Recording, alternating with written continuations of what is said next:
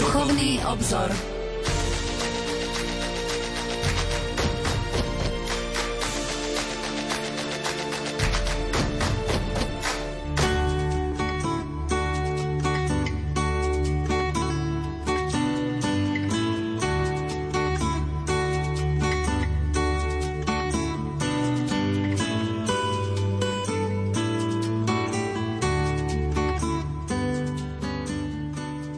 Požehnaný májový útorkový večer, milí poslucháči. Vitajte pri počúvaní relácie Duchovný obzor. Pápež František sa pri generálnej audiencii 31. januára 2018 prihovoril veriacim aj týmito slovami.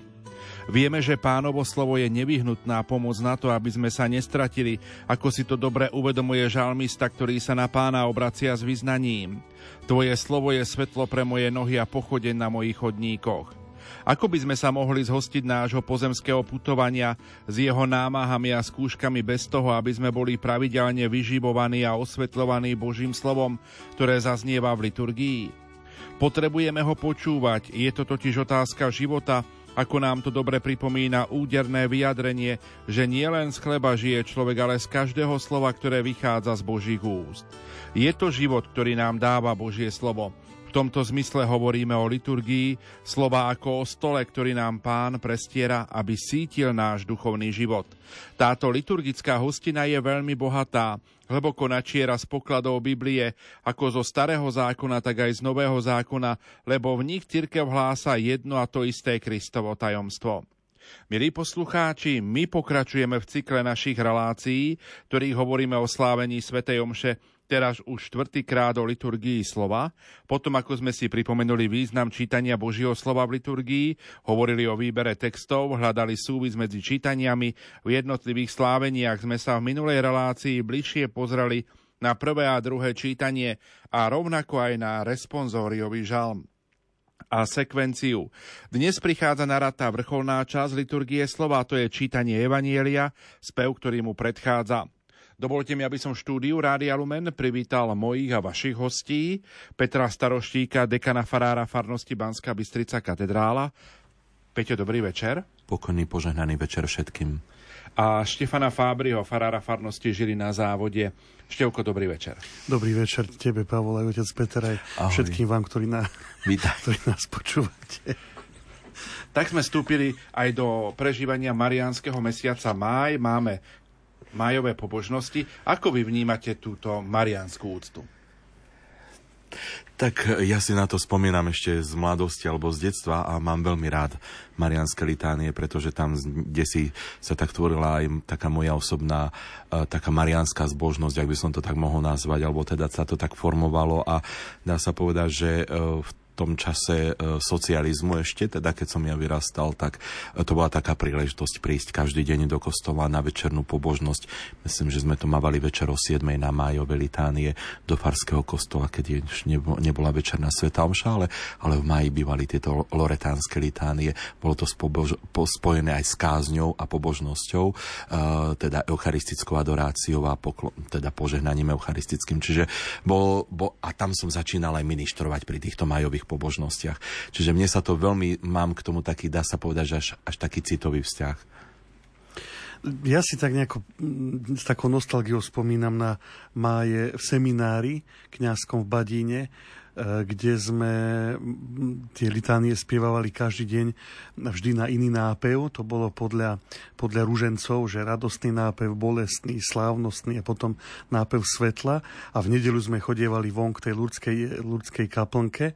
Takže sa mi tak veľmi páčilo a priznám sa teraz trochu mi je tak ľúto, že e, tým, že tie litánie stále sa tam niečo doplňa, tak potom je problém adaptovať tie nápevy a už teraz málo kde ich aj počuť, že sa spievajú, lebo už je to problém, lebo keď sa to tam rozráta, aby to vyššie tie invokácie a potom Svetý Otec doplní dve, potom o, o tri roky doplní ďalšie tri a tak ďalej, tak je to také, e, také, také, pre tých hudobníkov je to také náročné stále to nejako prispôsobovať. Takže e, ja, ja som mal rád, keď sa Tritanie spievali. A pre ľudí je to zase náročné. A pre ľudí náročné sa to stále učiť na novo. No.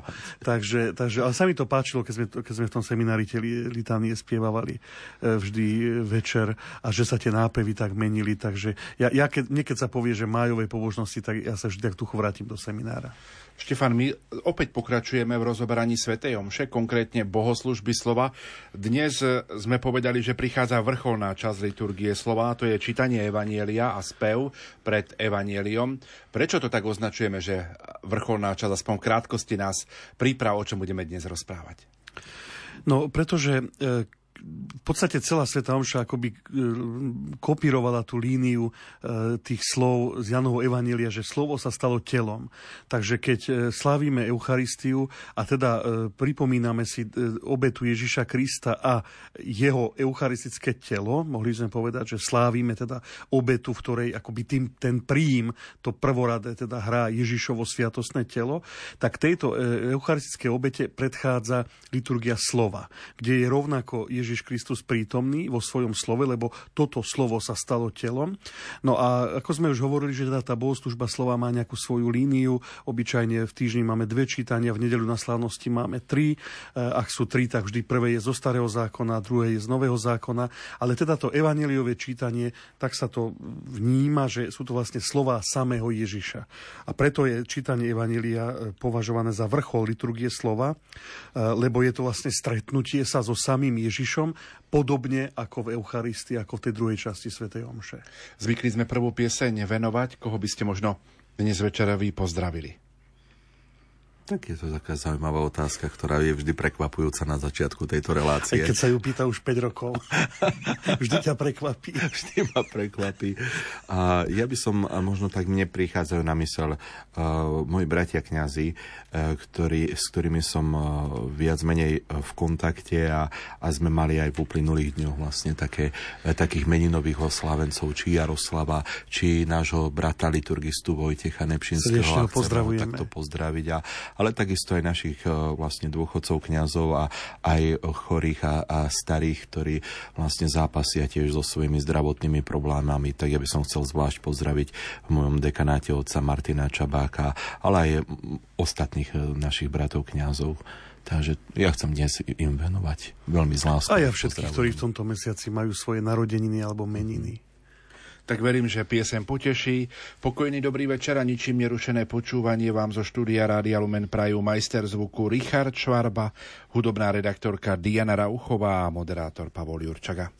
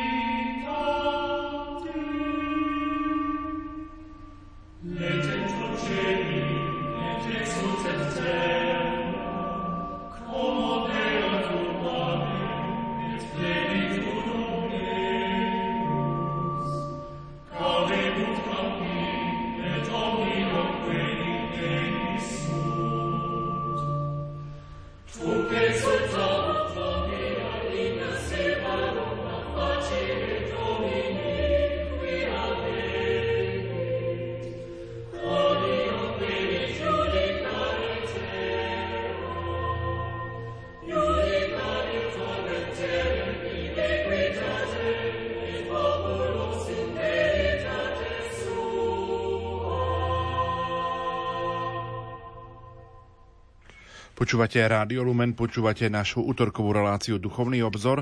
Venujeme sa bohoslužbe slova. Skôr ako zaznie Evangelium, predchádza mu, ako sme spomenuli, tzv. verš pred Evangeliom.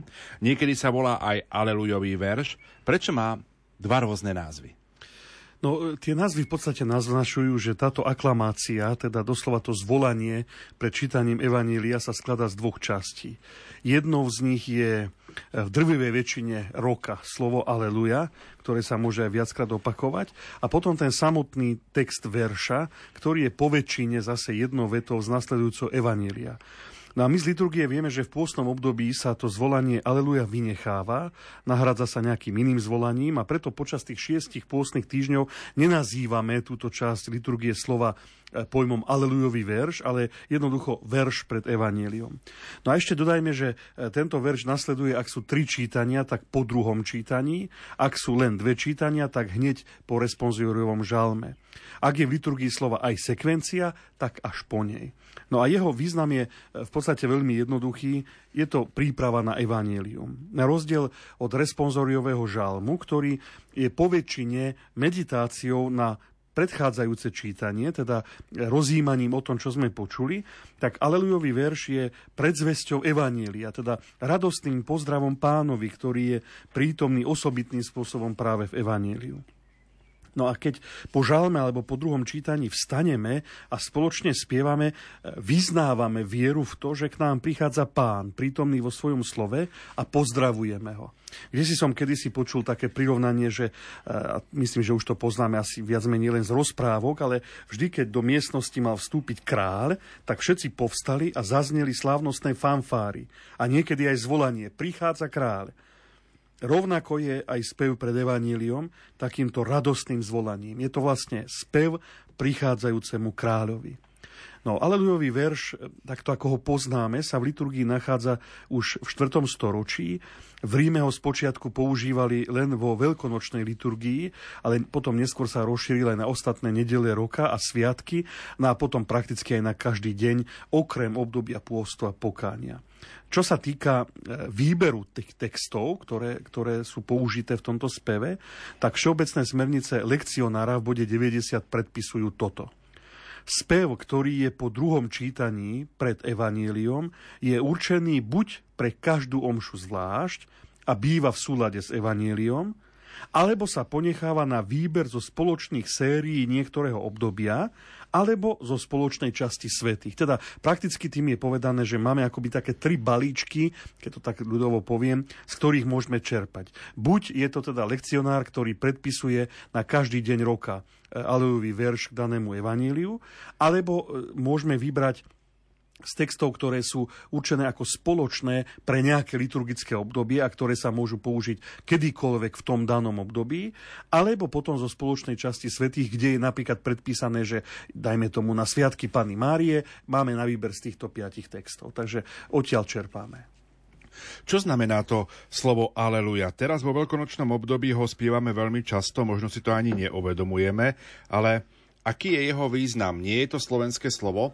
Peter a ja možno spomeniem chvíľu z veľkonočnej vigílie na Bielu sobotu, keď e, myslím, že po 2 či 3 roky, keď som bol vlastne na tejto vigílii tu v katedrále, tak e, ty si povedal vetu Najdôstojnejší oče, oznamujem vám radostnú zväzť a zaspieval si Aleluja otcovi biskupovi.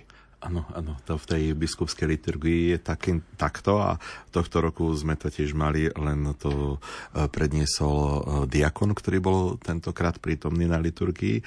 A vlastne toto slovo pochádza z hebrejského slova halelujach a doslova znamená chválte Boha, rozkaz doslova také uh, imperatív. Halelu je uh, imperatívom zo slove sa chváliť, oslavovať a Jach je zase z Božieho mena Jahve. Takže je to jedno z mála hebrejských slov, ktoré sa zachovali a používajú sa aj v našej liturgii a teda aj, aj v iných jazykoch. A je zaujímavé si všimnúť, ako uh, sa zmenilo to, to chápanie tohto, tohto slova. V hebrečine je de facto príkazom, ako som povedal, uh, imperatívom chválte pána. A teda ten, kto zvolá aleluja, prikazuje iným, aby oslavovali Boha. A my ho skôr vlastne používame ako osvojenie si toho, že, že chceme spoločne volať na slávu Božu. Chválime spoločne, spoločne sami chválime pána. V našej liturgii a v kresťanstve všeobecne je teda slovo aleluja aklamáciou, e, ktorá vyjadruje veľkú radosť a chválu na, na samotného Boha. V starom zákone sa tento výraz nachádza na začiatku žálmov, e, ktoré sa označujú ako halel, a, a tie sú povkladané medzi žalmi 113 až 150. A celkovo sa v žaltári toto zvolanie nachádza 24 krát. A okrem toho ho nájdeme aj v Tobiášovej knihe, tiež v Novom zákone v zjavení Sv. Apoštola Jána, No a pre úplnosť treba povedať, že toto zvolanie sa neobjavuje v liturgii len pred čítaním Evanielia, ale sa tiež pridáva najmä vo veľkonočnom období, ako si povedal, aj k úvodnému spevu o Svetej Omše, alebo k spevu, e, ktorý je vlastne určený na príjmanie, teda s tým spevom z rímskeho misála. A samozrejme veľkú kapitolu tvorí používanie e, zvolania Aleluja tiež v liturgii hodin, kde sa vlastne vkladá hneď napríklad v úvode posláva sláva Otcu, hej, alebo tiež v antifónach je, je toto Aleluja. Mne prišlo na mysel, e, Števko, e, keď si tam spomenul, spomenul toho kráľa, a teda z tej, z tej minulosti dávnej, tak uh, mne to presne toto isté pri, prišlo zase na mysel, uh, keď som bol účastný nejakej spoločenskej akcie a boli tam moderátori, alebo aj v televízii som to videl, že, že privítajte moderátorov a, a všetci teda mali vtedy zatlieskať. A takže že mne presne to tak evokovalo, že, že naozaj teraz nastáva tá chvíľa, keď medzi nás v tom Božom slove prichádza pán a že to vlastne to aleluja nás do toho, do toho vovádza aj to povstanie, tomu, eh, že vstáť a, a uctiť vlastne prichádzajúceho Krista v slove. Áno, je to výnimočná vec, alebo výnimočná, výnimočná chvíľa, ale po väčšine ide len o zvolenie pripojené k inému textu, zvolanie pripojené k inému textu, či ho vnímame ako možno samotný liturgický prvok? No, ide naozaj o to, že v akom kontexte sa to aleluja e, použije. Je to v podstate jedno slovo, ako povedal otec Peter, je vlastne výzvou, imperatívom, aj keď my ho tak nevnímame. Ale teda môžeme, e, môžeme uviezť niekoľko príkladov, aby sme si to tak nejako ozrejmili, že e, v podstate je to zvolanie, ktoré sa niekedy naozaj pripája k rôznym antifónam. Napríklad teraz je pred nami prvý piatok mesiaca, myslím si, že v mnohých kostoloch sa budú konať prvopiatkové poklony, no a pred modlitbou, pred eucharistickým požehnaním je zvolanie z neba si im dal chlieb. E, veriaci odpovedajú, že ktorý má v sebe všetku slas. No a práve teraz, v veľkonočnom období, by malo zaznieť, že z neba si im dal chlieb, aleluja ktorý má v sebe všetku slasť. Aleluja. Takže toto je príklad toho, kedy sa to zvolanie Aleluja pripája k nejakému inému textu. Po väčšine je to takto práve aj v tej liturgii hodín, ako spomínal otec Peter, kde sa pridáva k antifónam. No niekedy ale môže tvoriť samostatný prvok. Napríklad po celé veľkonočné obdobie je možné v tom responsoriovom žalme namiesto responza, teda tej odpovede, zvolať alebo zaspievať len Aleluja. A nič viac. Keby sme zase nejako zalistovali do lekcionára, tak eh, by sme videli nejakú odpoveď žalmu, napríklad včera, po Bohu žizne moja duša, po Bohu živom a hneď potom je napísané, že alebo aleluja. To znamená, že Aleluja môže byť aj samostatným prvkom, ktorý vo veľkonočnom období niečo nahradí. Napríklad ten, ten responsorio, tento responsum v tom responsóriovom žalme. Opäť dám príklad z tej Bielej soboty, Áno. Eh, kedy sa vlastne pred Evanieliom spieval žalm, Áno. kameň, čo stavitelia zavrhli, Áno. stal sa kameňom uholným Áno. a eh, ľud odpoveda vlastne tri razy spieva Aleluja. Áno, áno. Aj keď treba povedať, že tento 118. žalm v tej veľkonočnej vigílii už vlastne zaznieva ako verš pred Evangeliom, pretože nasleduje po epištole, takže to aleluja tam zaznieva vlastne v takom kontexte ako aj inokedy, ale naozaj tentokrát trikrát, dokonca sa má spievať za každým o tón vyššie, takže aby sa vyzdvihla tá slávnostnosť tejto chvíle.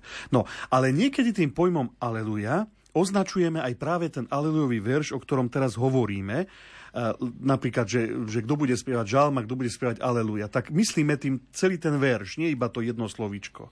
No a v tom prípade platí, že je samostatným prvkom liturgie slova. Ja veľmi rád listujem v tých e, rôznych našich smerniciach e, a, a, a teologických úvodoch kníh a tak ďalej, takže opäť zalistujeme do tých všeobecných smerníc lekcionára, kde v bode 23 nájdeme takýto text.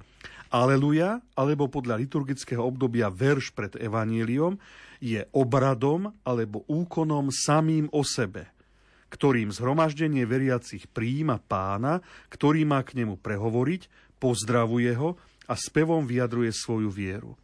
Aleluja a verš pred evaníliom sa majú spievať, pričom všetci stoja, a to nielen spevák, ktorý začína, alebo len zbor spevákov, ale spoločne a jednomyselne všetok ľud. Tak vieme nejako definovať, kedy vlastne tieto liturgické normy vnímajú aleluja ako samotný liturgický úkon? Práve, práve v tom kontexte, v akom v dnešnej relácii o ňom hovoríme, že ak Aleluja zaznieva spolu s veršom a tvorí teda ten Alelujový verš, tak je to vnímané ako samostatný prvok liturgie slova. Nielen ako nejaký prílepok pred evaníliom alebo nejaký, nejaký, nieč, niečo medzi na, na e, vyplnenie času, ale tak ako hovoríme, že prvé čítanie, responsoriový žalm, druhé čítanie, alelujový verš, evanílium. Takže samostatný prvok, e, samostatný prvok e, liturgie slova a dá sa teda povedať, že vytvára nám akýsi taký pomyselný rám toho evanília, že jednak naň pripravuje a jednak ho zvýrazňuje v celej tej liturgii slova. E, Alejový verš vždy súvisí s Evangeliom a tvorí s ním jeden celok a to je zvýraznené práve tým, že, že už počas tohto spevu stojíme, rovnako ako počas Evanielia, ale že sa už počas neho aj konajú niektoré obrady, ktoré čítanie Evanelia sprevádzajú. Napríklad pripravuje sa kadidlo, do ktorého sa vklada tymián, diakon si pýta požehnanie a koná sa sprievod s Evaneliárom. O tom všetkom samozrejme budeme ešte v dnešnej relácii rozprávať, ale predtým ešte jedna otázka. V postnom období sa spev Aleluja vynecháva a namiesto toho e, spievame alebo recitujeme Chvála ti Kriste, král väčšnej slávy, ale párkrát zaznie aj iné zvolanie, napríklad Sláva ti a chvála Ježišu Kriste. Tak vlastne koľko tých zvolaní je? Tak to ti, Paľko, poviem, že to je naozaj zaujímavá otázka. E, totiž to všeobecné smernice rímskeho misála, tak ako Števko rád listuje e, v tých uh, úvodných uh, bodoch, a teda tých smerniciach. Ale vidím, že Takže, aj ty. Áno, a ja sa tam trošku potúlam, aby sme teda vedeli, ako, ako to vlastne treba konať a čo to vlastne znamená. Tak tam v 62.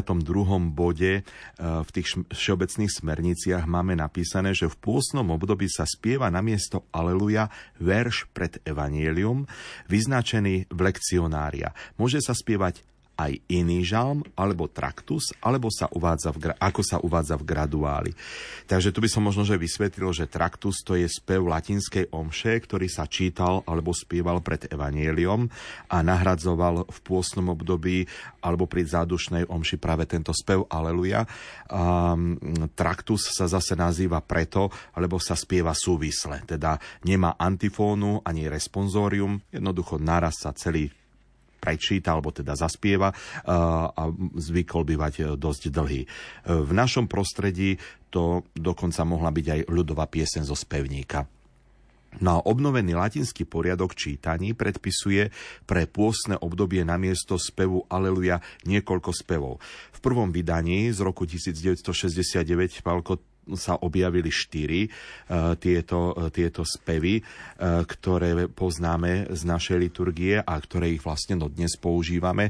Sú to tie klasické chvála ti Kriste kráľ väčšnej slávy, alebo tiež použijeme chvála ti a česť Pane Ježišu, alebo tiež sláva ti a chvála Ježišu Kriste, alebo potom to štvrté sláva ti Kriste, ty Božie slovo. To všetci veľmi dobre poznáme.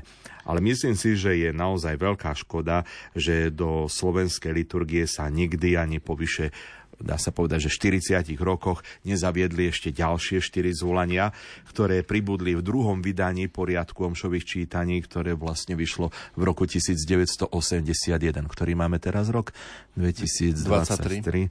A hej, takže odvtedy to sa, ešte sa to nepodarilo. Možno, že niečo budúcnosť prinesie. No a tam sa tak uvádzajú takéto zvolania. Gloria tibi Christe sapiencia Dei Patris. Teda mohli by sme povedať sláva ti Kriste, múdrosť Boha Otca, alebo sláva ti Kriste, ty Božia múdrosť, alebo možno sláva ti Kriste, Otcová múdrosť. Potom druhý je tam Gloria tibi domine filii Dei vivi, teda sláva ti Pane, Syn živého Boha. Vidíte to, to krásu, zase niečo nové. Magna et mirabilia operatua domine. Teda veľké a obdivhodné sú tvoje diela, Pane, alebo ináč by sme mohli, veľký si, Pane, vo svojich úžasných dielach, alebo obdivuhodný si, Pane, vo svojich veľkých dielach. No a potom to štvrté zvolanie Salus et gloria et virtus domino Jezu Christo. Teda slá, spása, sláva moc Tebe, Pane Ježišu Kriste ak by vlastne malo ísť o nejaký teda ten preklad textu určený pre spev, tak nemusí byť doslovným predkladom.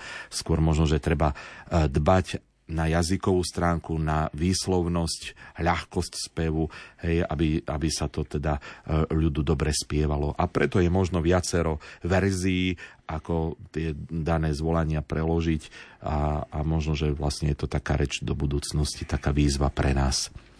Dodajme ešte skôr, ako budeme hovoriť o Evanieliu, keď sa k tomu prepracujeme, že vlastne tento význam spevu e, pre Alelujový verš, respektíve pre tento verš pred Evanielium je taký dôležitý, že tieto všeobecné smernice rímskeho misála dovolujú, že ak by sa nemal spievať, môže sa aj dokonca úplne vynechať, pretože sú to zvolania, ktoré sú určené predovšetkým pre spev. Hej, takže na to netreba, netreba zabudnúť. Ale niekedy je to naozaj také, také problematické už len v tom, že sme si to zaužívali pri tých svetých omšiach, keď sa zriekame spevu, to tak doslova poviem, že sa zriekame spevu pre rozličné dôvody, že, že dokonca ani, ani, ani to aleluja nezaspievame, hej, ale, ale myslím si, že, že aspoň vtedy zaspievať to aleluja teda aspoň aleluja zaspievať pri tej svetej omši. Štefan, ešte by som trošku ostal pri tom pôstnom období, takže máme to chápať aj tak, že keď sa vlastne vynecháva spev aleluja, je to aj kvôli tomu, aby tak možno viacej vyniklo počas Veľkej noci a veľkonočného obdobia? Dá sa povedať, že áno ako, ako v hudbe sa hovorí, že keď má vyznieť nejaký dôležitý akord, tak obyčajne mu predchádza buď disharmónia, alebo chvíľa ticha. E, takže takto to môžeme vnímať, že, že aby to aleluja, podobne ako glória, zaznelo o to slávnostnejšie, tak ako by chvíľu, chvíľu zmlkne, ale ten skutočný dôvod je práve to, že, e, že kresťania vlastne od počiatku vnímali, že ten spev má v sebe niečo slávnostné, niečo oslavné. Ako Peter povedal, je to výzva, chválte pána, oslavujte pána. No a práve to pôstne obdobie bolo vnímané ako čas e, skôr pokánia, takých e, skrúšených prozieb o odpustenie hriechov a podobne. A preto, preto to aleluja bolo ponechané bokom. Ešte si dovolím jednu otázku k tomuto. E, toto bolo postné obdobie, ale napríklad v adventnom období, ktoré je takým možno radostnou prípravou na Vianoce, to aleluja ostalo. Áno, to je také zaujímavé, že ono aj historické adventné obdobie vlastne vzniklo ako paralelne s pôstnym období, teda úplne v tých, tých, tom, tých pôvodných začiatkoch ako príprava na prijatie sviatosti, teda buď na veľkonočnú vigíliu alebo pri zjavení pána, ale skutočne aj tu vidieť ten rozdiel medzi tým charakterom adventného obdobia a pôstneho, že hoci glória sa vynecháva, hoci fialová farba sa prevzala, ale to aleluja ostalo. Takže práve tu vidieť to, že advent nemá ten kajúci charakter takého rázu alebo tak silný, ako práve pôstne obdobie, že vlastne v aleluja to, eh, pardon, v advente to aleluja ostáva. Aleluja, aleluja. Alleluia.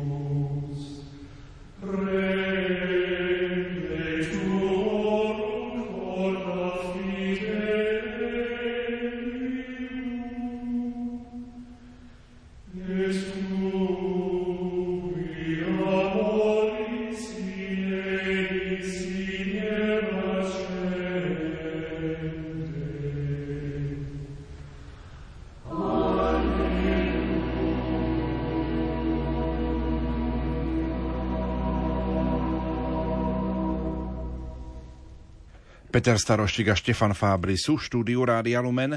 Prichádzame k vrcholu liturgie slova a tým je čítanie Evanielia. Spomenuli sme, že mu predchádza najmä pri slávnostnej liturgii niekoľko zaujímavých obradov, ktoré sa konajú práve počas spevu Aleluja.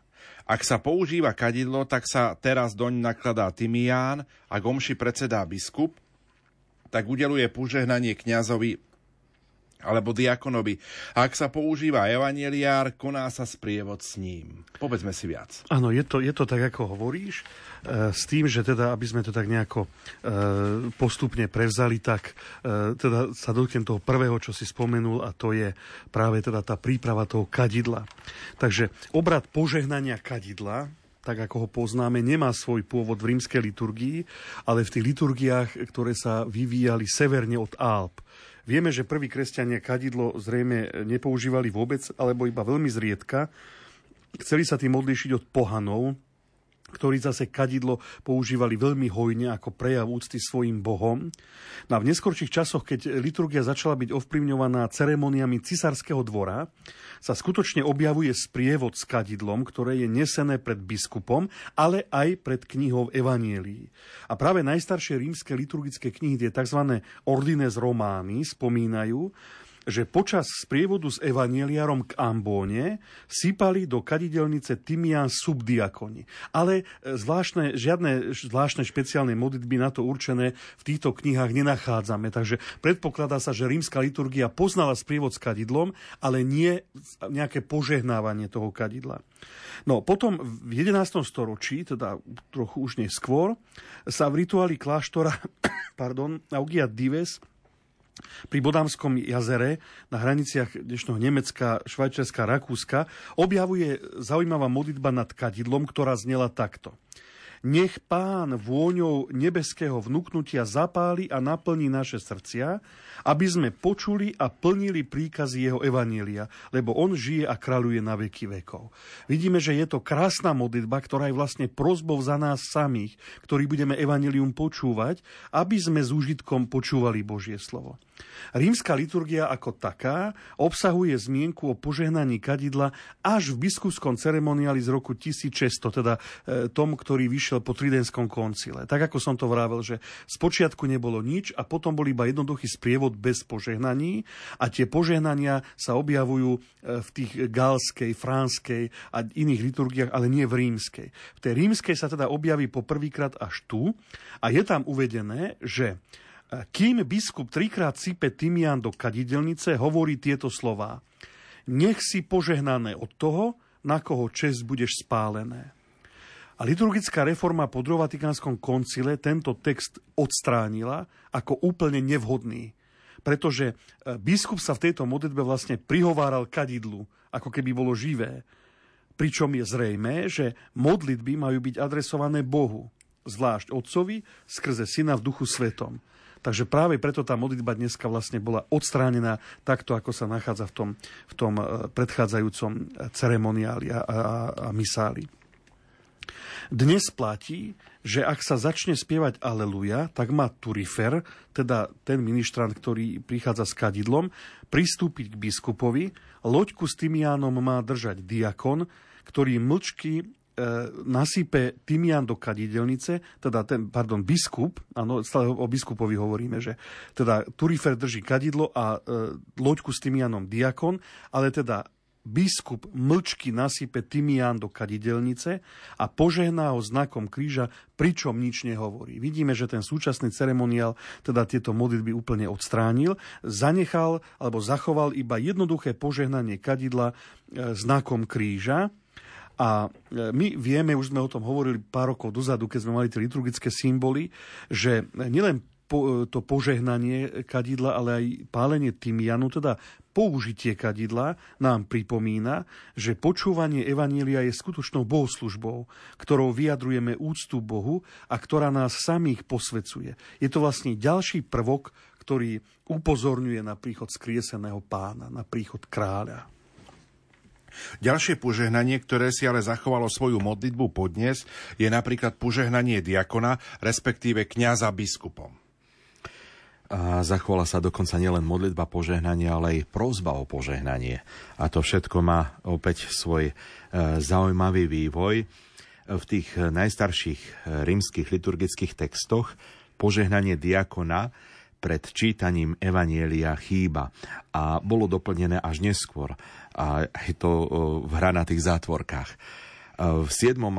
až 9. storočí nájdeme len text potom nech diakon poboská nohy pápežovi, ide k oltáru, poboská evanieliára, vezme ho a potom to ďalej pokračujú tie rubriky. Takže popri poboskaní nôh nájdeme aj iné gestá. Pokľaknutie, poklonenie hlavy, sklonenie hlavy alebo hlboký úklon celého tela. Čo tieto gesta znamenajú? Tak e, samozrejme, že e, je to vyjadrenie pokory pokory a veľkej úcty. Niektorí liturgisti uvádzajú, že sa týmto naznačuje aj to, že kým pri liturgii je vlastným hlásateľom Evanielia e, diakon, ktorého v neprítomnosti môže zastúpiť aj kňaz, predsa je prvotným hlásateľom radostnej zvesti biskup. On je nástupca apoštolov a má byť svetkom zmrtvých stania. Biskup je na prvom mieste učiteľ Božieho ľudu a preto on je ten, ktorý deleguje pre ohlasovanie Evanielia diakona. A to robí to práve tým požehnaním, hej, alebo potom jeho neprítomnosti kňaza. Od 10. storočia máme zmienky o tom, že toto gesto, takéto pokory sa spojilo s jednoduchou prozbou, kde prosí diakon o požehnanie. Prosím o požehnanie. Latinsky vyjadrené Jube domne benedicere je to formula, ktorá sa pôvodne nachádzala v závere omše pred záverečným požehnaním a vlastne tu sa dostáva, dostáva na toto miesto pred Evanieliom. Ak by sme chceli zistiť, ako sa toto požehnanie udeluje, tak môžeme to ilustrovať príkladmi modlitieb, ktoré sa nám zachovali napríklad z 8. storočia v Ríme, Pán nech je v tvojom srdci a na tvojich perách znela táto modlitba požehnania. Alebo v 9. storočí z Amiens nech pán posilní tvoje zmysly a tvoje pery, aby si nám riadne zvestoval Božie výroky. Alebo potom ďalej sa posúvame do 11. storočia v opatstve v Klinách. E, nech sa Boh zmiluje nad vami a požehná vás alebo v 11. storočí ešte Augia Dives, eh, kde zaznieva modlitba požehnania. Pán nech je v tvojom srdci a na tvojich perách, aby si dobre zvestoval evanilium pokoja. Pokoj s tebou. A tu si môžeme všimnúť, že je to skoro už podobné tomu, čo my dnes poznáme alebo teda používame. Všetky modlitby poukazujú na zmysel požehnania, ktorý vlastne je, že hlásanie Evanielia nie je možné bez pomoci a posily, ktorá je od pána. Bez toho, aby sám pán bol prítomný v srdci hlásateľa a otváral jeho ústa.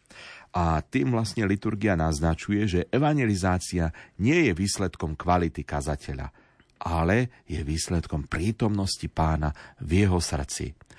Potom v, neskor, v neskorších storočiach e, sme svedkami toho, ako kňazi začali napodobňovať diakona a to tak, že v jeho neprítomnosti prosili o požehnanie sklonený pred oltárom tichou modlitbou samotného pána.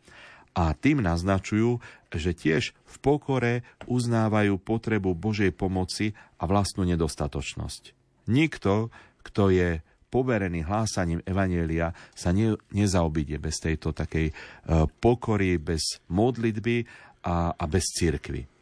No a dnes nám už liturgické normy rímskeho misála predpisujú, že diakon, ktorý vlastne má predniesť evanielium, uh, urobí práve ten hlboký úklon, gesto teda pokory, pred kňazom alebo pred biskupom a potichu prosí o požehnanie slovami požehnaj ma oče, a biskup alebo kňaz potichu mu povie to požehnanie Pán, nech je v tvojom srdci, je na tvojich perách, aby si dôstojne a náležite hlásali jeho evanielium v mene Otca i Syna i Ducha Svetého.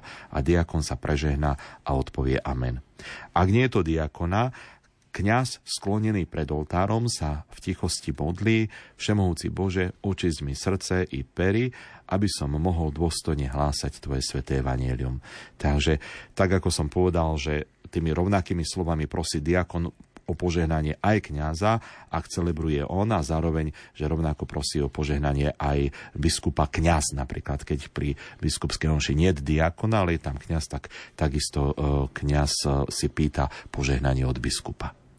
Do tretice sme spomínali sprievod s evanieliárom od oltára Gambóne. Ten býva naozaj veľmi slávnostný.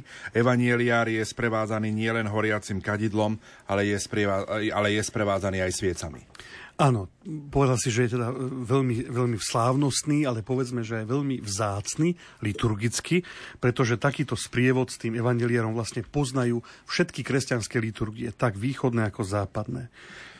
Dokonca to postvihnutie knihy s posvetným textom a jej ukázanie ostatným môžeme nájsť v židovskej tradícii. V knihe proroka Nehemiáša sa číta, že záko, e, teda píše, alebo čítame, zákonník Ezdráž otvoril knihu pred očami všetkých ľudí, prevyšoval totiž všetok ľud a keď ju otváral, všetok ľud vstal. No spomínal si sviece, áno, pri čítaní Evanília sa od najstarších čias zapaľovali sviece, ale čo je zaujímavé, že spočiatku opäť len na východe, rímska liturgia tento zvyk nepoznala a dokonca sú e, liturgisti, odborníci na dejiny liturgie, ktorí hovoria, že dodnes jedna rubrika roka zakonzervovala túto starú rímsku obyčaj a to je práve liturgia na veľkonočnú vigíliu, kde je výslovne napísané, že na čítanie Evanília sa sviece neprinášajú. Lebo vlastne takto toto bolo v rímskej liturgie, tá e, prevzala ten zvyk prinášať sviece k evaníliu z východných liturgií a to teda až v neskoršom období. No, svetlo je symbolom e, radosti a vlastne teda tie sviece, preto tá liturgia aj na Rím, v Ríme prevzala, veľmi dobre zodpovedá nielen tomu samotnému evaníliu, ktoré je radostnou zväzťou, ale aj tej radosti, ktorá je vyjadrená spevom Aleluja. Tento sprievod sa koná, to si musíme uvedomiť, medzi dvomi najdôležitejšími liturgickými miestami v posvetnom priestore. Teda prechádza od oltára k ambone. A to má svoj význam, pretože niesť knihu s evaníliom na vyvýšené miesto, ktorým Ambona vždy bola, veď takto naznačuje už aj jej samotný názov. To slovo Ambona sa e, odvodzuje buď od greckého slova anabajo, čo znamená vystupovať nahor, alebo prípadne od slova ambio, čo znamená obklopovať. Že ten, kto pri tej ambone stál, tak bol vyvýšený a obklopený ostatnými. Teda tá pozornosť sa upriamila na neho. No a toto, toto vyvýšenie, ten, to, to prinesenie toho slova, tej knihy, bolo vždy vnímané tak, že Božie slovo sa teda šíri z výšky, objíma celú zem a e, čo je zaujímavé, že e, teda ten dôvod bol samozrejme aj, aj e, taký pragmatický, aby toho, kto čítal, bolo lepšie vidieť a počuť. Ale v rímskej liturgii tento sprievod prakticky neskôr zanikol, pretože keď tá liturgia sa začala klerikalizovať a procesie boli obmedzené, tak vieme, že e, v stredoveku skoro úplne zanikli aj ambóny. Evangelium sa prednášalo priamo od oltára a nakoľko boli biblické texty uvedené priamo v misáli, tak vlastne už e, z toho sprievodu ostalo len prekladanie z misála z jednej strany oltára na druhú. No a opäť, po druhom Vatikánskom koncile sa reforma liturgie vrátila k tej tradičnej liturgii, teda k starobilej praxi, prednášať biblické čítania od Ambóny a ďalej k zvyku položiť evaníliár v úvode omše na oltár a potom konať slávnostný sprievod so sviecami a horiacim kadidlom, čo vlastne naznačuje e, prítomnosť Krista, ktorý prichádza doprostred svojho ľudu a dnes ústami diakona ohlasuje slovo tým, ktorí ho počúvajú. Skúsme ešte krátko povedať, akými možno tými sprievodnými gestami a symbolmi je sprevádzané samotné čítanie Evanielia, respektíve najprv, čo predchádza čítaniu Evanielia tak znovu by som sa vrátil k tým červeným písmenkám a teda tým úvodom Všeobecné smernice rímskeho mísala. V 60. bode uvádzajú, a ja si dovolím to zacitovať, že čítanie Evanielia je vrcholom liturgie slova. Sama liturgia učí, že čítaniu Evanielia patrí tá najväčšia úcta, veď v porovnaní s ostatnými čítaniami ho vyznačuje osobitnou podstou, a to jednak tým, že na jeho ohlasovanie určuje služobníka, ktorý sa na vykonanie služby pripravuje požehnaním alebo modlitbou, jednak tým, že veriaci stoja a aklamáciami uznávajú a hlásajú, že Kristus je medzi nimi a k ním hovorí a že samo čítanie počúvajú postojačky aj tým, že sa evaneliáru preukazujú osobitné prejavy úcty. Tak si skúsme trošku tak nakrátko vysvetliť. keď diakon alebo kňaz pristúpi k ambóne, pozdraví ľud potom oznámi, z akého evanielia sa bude čítať, urobí znamenie kríža a kadilom incenzuje knihu evanielii. E, takže pozdrav pred čítaním Evanielia je dnes jeden z viacerých, ktoré e, liturgia pozná a používa. Popri tom úvodnom pozdrave, pozdrave na začiatku eucharistickej modlitby, teda na začiatku prefácie, pozdrave pred záverečným požehnaním. E, máme tu ešte pozdrav pred Evanieliom. Tento pozdrav pán s vami aj na tomto mieste vlastne vyjadruje Kristovú prítomnosť a zjavuje tajomstvo cirkvy, teda, že je Božím ľudom zhromaždeným okolo Krista, ktorý je prítomný všade tam, kde sa veriaci zhromažďujú na modlitbu v jeho mene. Čiže je tu on prítomný. Potom nasleduje oznámenie e, knihy Evanielia e, a koná sa to jednoduchým zvolaním a takým akoby takým oznámením. Čítanie zo svätého Evanielia podľa Matúš, Márek, Lukáš, Jan. Dnes nahrádza pôvodné začiatok Svetého Evanielia alebo pokračovanie Svetého Evanielia podľa uh, teda toho evangelistu, ktoré sa, tieto, uh, tieto zvolania, alebo teda tieto takéto oznámenia sa používali vtedy, keď sa v staroveku čítalo z knih súvisle alebo na pokračovanie a biblické knihy nemali perikopy, ale súvislý text. A na toto oznámenie ľud odpovedá zvolaním Sláva tebe, pane. Táto odpoveď rovnako pochádza z kresťanského východu a cieľom tohto zvolania je vlastne chváliť pána, ktorý dáva svoje slovo svetu a je prítomný uprostred svojho ľudu. Čiže je to, dá sa povedať, že zvolanie, ktoré oslavuje v túto chvíľu pána, ktorý sa prihovára k nám. No a za tým nasleduje ten trojitý krížik, ktorý tiež sa vyvíjal postupne. Od 9. storočia pardon, sa pri čítaní Evanielia objavuje jednoduchý krížik, ktorý si veriaci robili na čelo, a aký sa kedysi konal aj na začiatku Svetej Omše.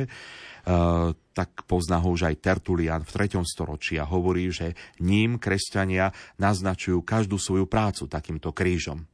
Neskôr sa pridáva krížik na hrudi, potom zase krížik na pery a napokon sa pridáva aj krížik, e, ktorým diakon alebo kňaz poznačí knihu, z ktorej bude čítať sa e, text Evanielia.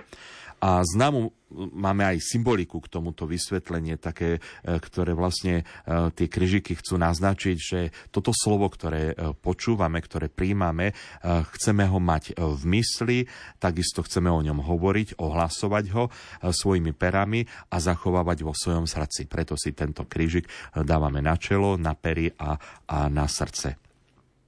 No a napokon kniha Evanielii e, sa incenzuje kadidlom, no a znovu je to prvok, ktorý sa objavuje neskôr až, teda až v 11. storočí. E, dovtedy sa kadidlo používalo len počas sprievodu, ktorý išiel vlastne s Evanieliárom k Ambóne ten stúpajúci dym má naznačovať e, dôstojnosť textu, ktorý sa číta a to, e, že ohlasovaním Evanielia k nám Boh nielen hovorí, ale my ho oslavujeme a dvíhame svoje srdcia k nemu, ako e, stúpa ten dym kadidla hore k nebesiam. A ako sa Evanielium prednáša? Sú na to určené nejaké zvláštne postoje, respektíve spôsoby? Číta sa napríklad rovnako ako z ostatných kníh? V podstate povedzme, že áno, Evangelium je možné čítať alebo spievať. Ak ide o spev, tak e, tých nápevov je niekoľko, teraz ich necháme bokom. Ak ide o čítanie, tak v podstate platí zásada, aby sa čítalo dôstojne a zrozumiteľne. No ale my si skôr môžeme všimnúť ani nie takto, a ako sa číta, ale zaujímavý je ten postoj pri tom čítaní Evanielia. Postoj toho, kto číta a tých, ktorí počúvajú. Tak ak by sme opäť zalistovali v tých starých liturgických knihách, tak by sme našli rozdielnú prax. Napríklad francúzsky biskup a známy liturgista z 9. storočia alebo z konca 8. storočia Amalár z Mét spomína, že diakon stojí otočený na juh, na strane, na ktorej sa obvykle zhromažďujú muži. To je ešte, ja si to aj pamätám ešte z detstva, kedy si bola, že mužská strana, ženská strana. No ale potom v 10. storočí sa hneď krátko potom už objavuje Benediktín Remigius z opatstva Ussé vo Francúzsku, ktorý hovorí, že pri hlásaní Evanielia sa on sa mi smeje, no tak ja som sa snažil pekne po francúzsky to vysloviť. A... Super ti to ide. No vieš čo. Ano, diakon... diakon sa pri hlásaní Evanília otočí na sever, aby ukázal, že Božie slovo a ohlasovanie Ducha Svetého je smerované proti tomu, kto vždy odporoval Duchu Svetému a kto s ním nemal nič spoločné. Teda tá severná strana bola vnímaná ako strana, z ktorej prichádza zlo. Opäť súvisí to so svetovými stranami. Zo severu u nás na severnej pologuli, pologuli nikdy nesvieti slnko, svetlo. No a musíme si uvedomiť, že tedajšie ambony stáli uprostred lode kostola. A preto vlastne ten, kto čítal, tak bol bokom k oltáru. A ten oltár bol zvyčajne na východnej strane, niekedy aj na západnej. Áno, ale čo hovoria teraz tie dnešné smernice? Ako by sme sa na to mohli pozrieť? Dnešné smernice hovoria, že diakon alebo kňaz má byť otočený smerom k veriacím, a čo je zaujímavé, ak ide o tých poslucháčov, ktorí sú prítomní na liturgii, vieme, že majú teda stáť, to sme si povedali. E, tento zvyk je veľmi starobilý, doložený už v 4. storočí ale existuje ešte iný zvyk, ktorý hovorí o tom, že poslucháči sa majú otočiť smerom k tomu, kto evanelium ohlasuje.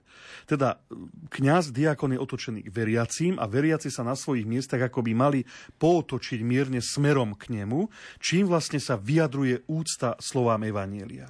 Dobre, a čo liturgické symboly, ktorým, ktorými sa ohlásenie evanielia naozaj tak završuje, teda nasledujú po jeho prečítaní?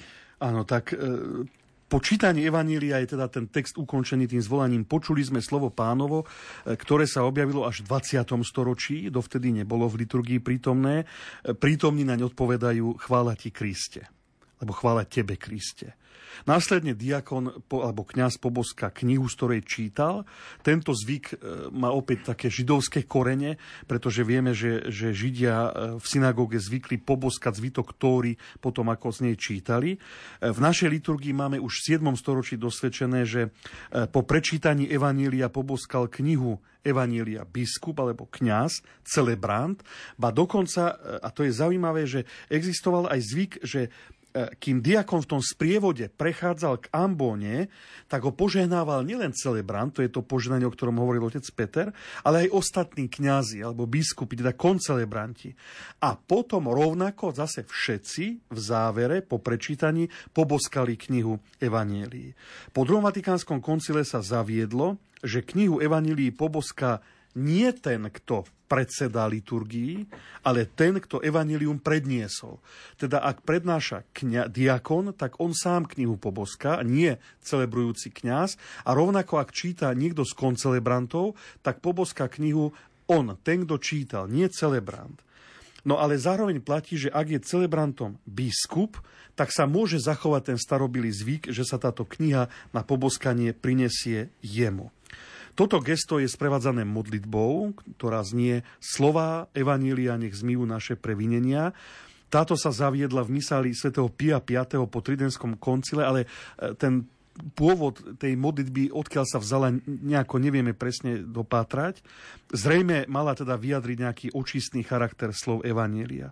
No vieme, že zo stredoveku sa zachovali aj iné modlitby, napríklad buď pozdravené sveté Evanielium spása a obnova našich duší, alebo buďte pozdravené slova svätého Evanielia, ktoré naplnili celý svet. No a potom také posledné gesto, ktoré v tej, tej súvise s Evanielium vzniklo, alebo vniklo do našej liturgie, je požehnanie evanieliárom a predstavte si, že toto gesto vzniklo až v roku 2000. E, používalo sa síce už v 70. rokoch 20. storočia, ale len pri pápežských bohoslužbách, pri ktorých sa čítalo evanelium nielen latinsky, ale aj grécky.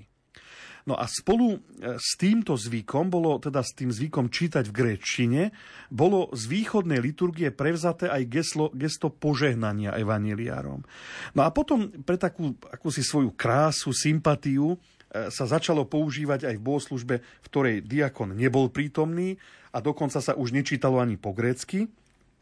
No a teda oficiálne sa do liturgie dostalo e, latinským vydaním rímskeho misála v roku 2000, ale ostalo vyhradené biskupovi. Takže ak sa evanílium číta z evaníliára a biskupovi sa ten evaníliár prinesie na poboskanie, tak ako som povedal, tak môže ním udeliť aj požehnanie. Viac sa do dnešnej relácie nezmestilo. Našimi hostiami boli liturgisti Peter Staroštík a Štefan Fábry a za pozornosť vám ďakujú majster zvuku Richard Švarba, hudobná redaktorka Diana Rauchová a moderátor Pavol Jurčaga. Do počutia a dobrú noc. Dobrú noc. Pekný, požehnaný, pokojný večer všetkým. thank you